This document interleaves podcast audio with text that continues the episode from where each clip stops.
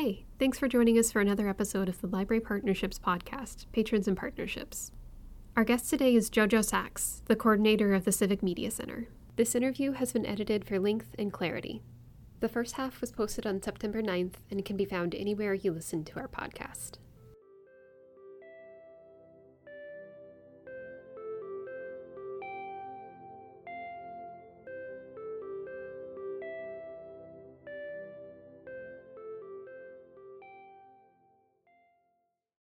I've used the CMC zine library before, and I know you have an extensive library that was donated by an individual.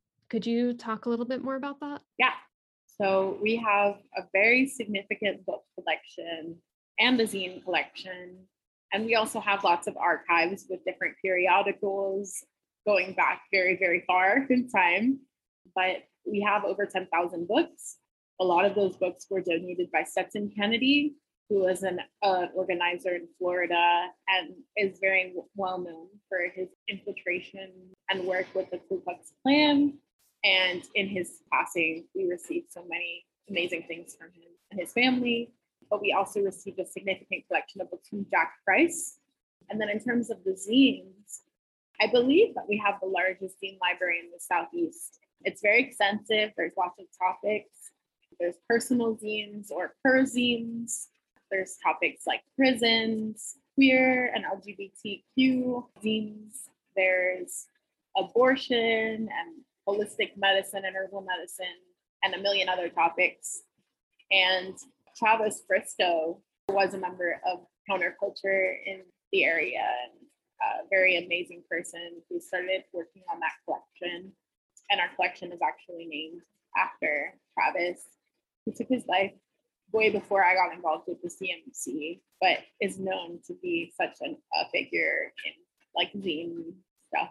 It's it's really cool to see how lots of people engage with the zines, whether they are doing research, like academic research, and they're curious if we have something or just for fun. Like it's definitely been something that in the past we've had programming around. We've had like zine making nights where certain volunteers would curate a collection of zines for maybe for Pride Month or Black History Month or something else, and they would pull such like a great curation out of the collection. So I'm hoping when we reopen that we can create some more programming around them and highlight some of the really amazing stuff we've brought in the collection. The CMC does have the largest zine library that I've seen in person.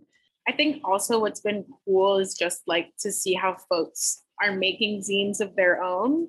And when they see the collection, like just kind of feel inspired to take it back to like the DIY days and away from the Canva infographics. And yeah, like we're working on our printer right now. So hopefully we'll be able to do like a copy, you know, in the amazing style of the cut and paste and using the copy machine to create zines.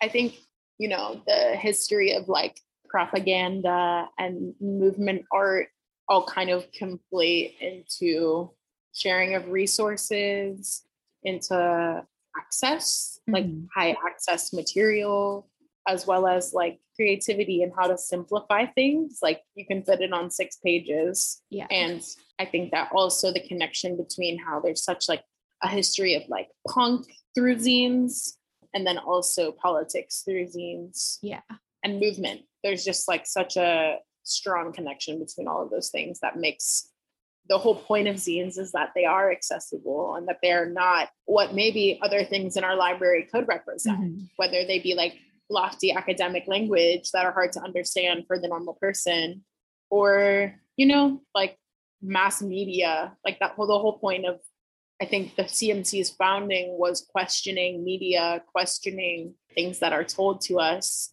And I'm sure we have some books in the in the space that might be representative of that kind of media, but I think the way it exists in context with so many other things is really important. It just seems really fitting that the CMC would have such a large zine library, considering how zines are situated in that whole culture. It's also really special that all of that is happening in the middle of Northern Florida.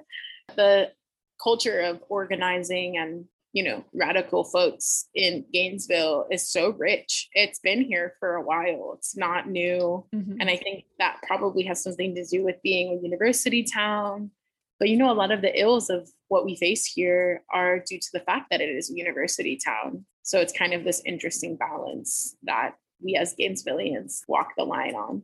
Yeah, like the students are the ones providing all the labor for this the radical help that the CMC provides, while at the same time, the student presence pushes down wages and causes a lot of the issues that the CMC strives to fix. It's an interesting situation. Definitely.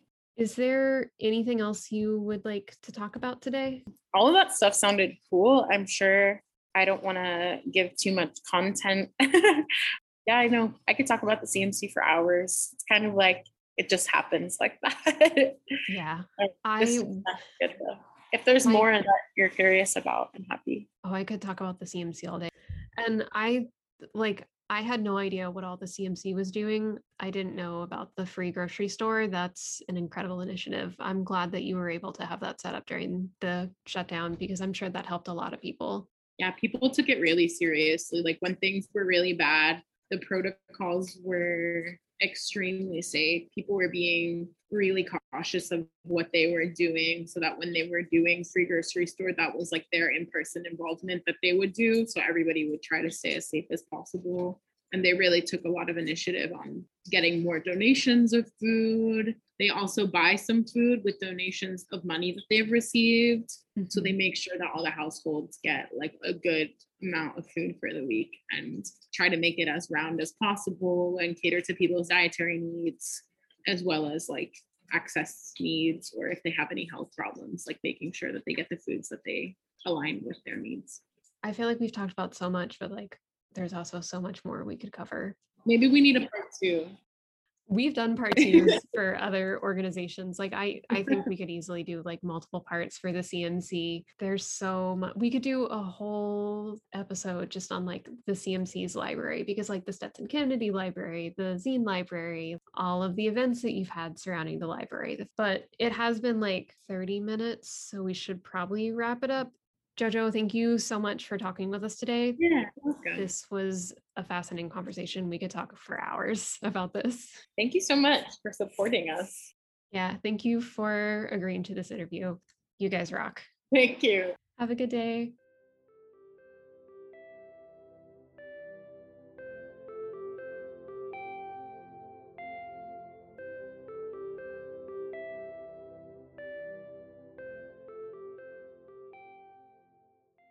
Thanks for listening to Patrons and Partnerships. If you know of an individual or organization you'd like to recommend for an interview, email us at lpsfprogram at gmail.com.